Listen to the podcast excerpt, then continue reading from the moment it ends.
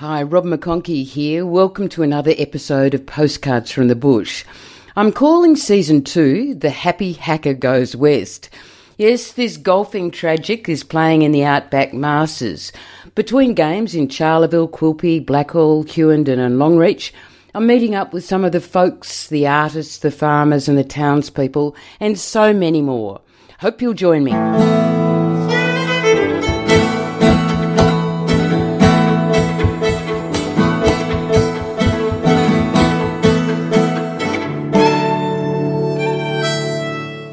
Afternoon, everyone. I'm sitting out here with one of the golfing champions at, who is playing in the Queensland or the Outback Queensland Masters, and her name is Jill Blanky. And you're the lady president at uh, Newcastle, which is a very, very good golf course in New South Wales.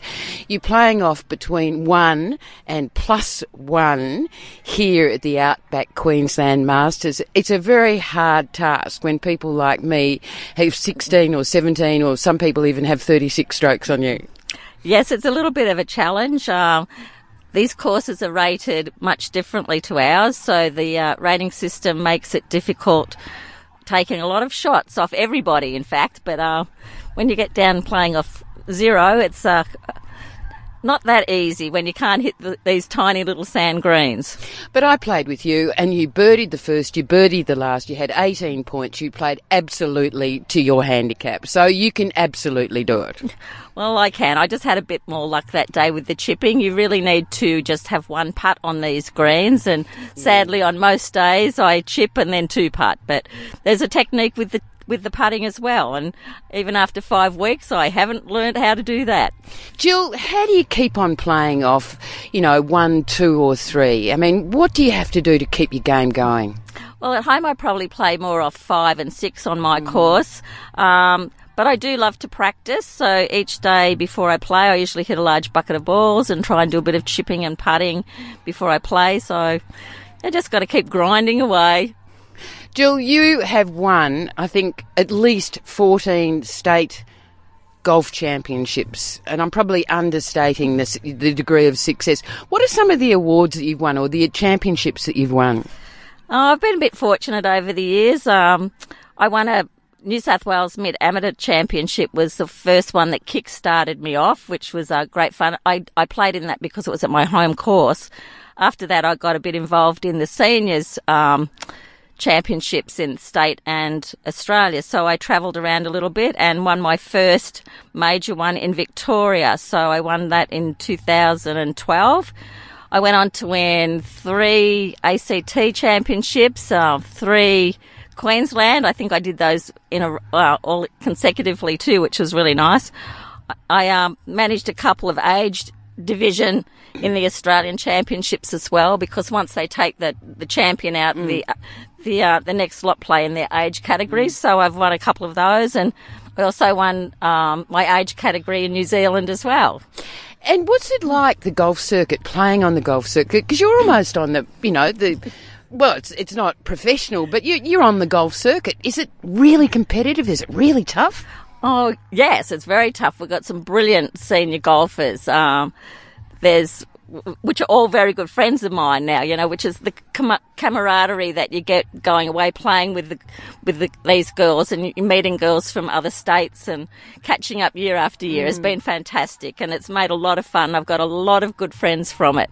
What do you think when you see these tiny little Koreans sort of slinging the ball, you know, 250 metres? Oh, they're in a whole different category yeah. to us. You know, I'm in the old people's. I'm, I'm Not the nursing home. I'm working towards, you know, they're, they're sensational, you know, that, but, you know, I just play and do what I can do and, and, and seniors events suits me because we're playing against like-minded, mm-hmm. you know, and, and it's easy, you, you know, you've got friends there, you're all talking about the same, your grandkids and, yeah. you know, very similar interests. Yeah.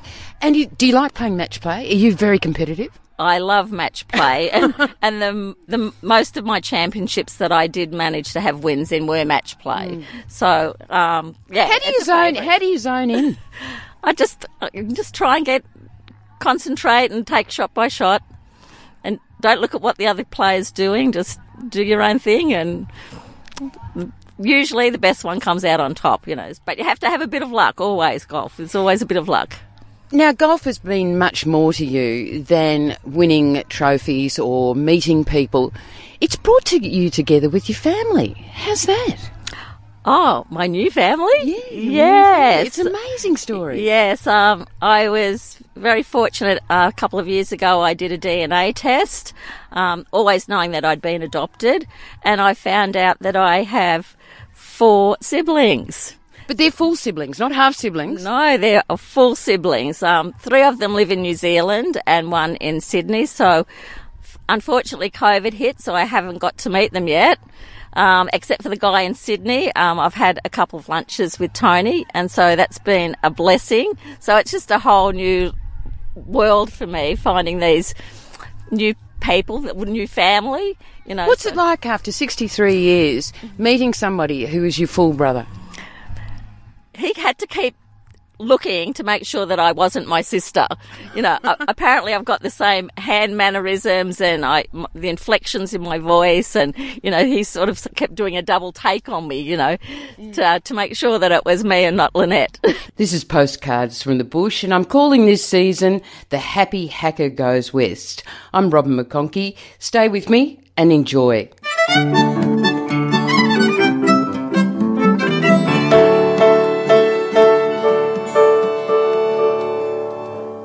Take me back 63 years. How did you come to be adopted?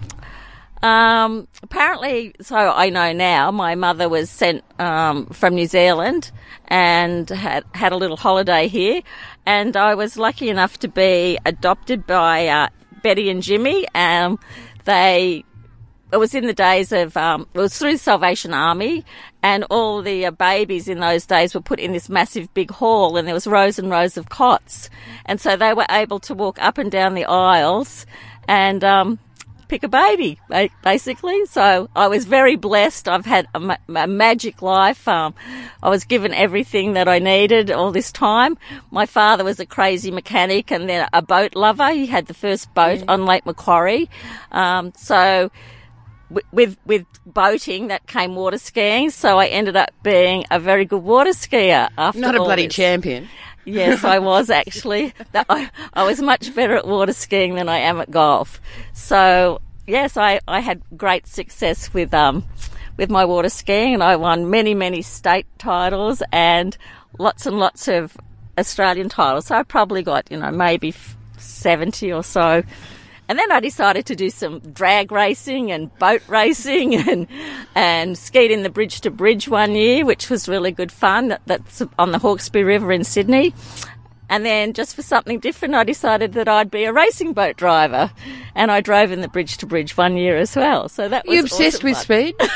Yeah, I don't mind a bit of speed. What did your What did your brother? I think his name's Tony. What did he say when he heard about this career? Oh, they just, um, yeah, they're, they're very interested because they all tend to be a, a lot more academic than me. So, um, they, I think they're quite proud of me with my success in the sporting world. Now, it was a golfing buddy that d- demanded that you have a DNA test. Now, did you wonder who your parents were? Um, yeah, I did over the years. Uh, it didn't ever worry me. Some people, I'd tell them that I was adopted. Other others would just say, you know, where'd you get that lovely suntan from? And I could make up stories, and depending on if what, what I wanted to tell them. Um, I always pretended that I was a Mauritian princess. I thought that sounded quite good.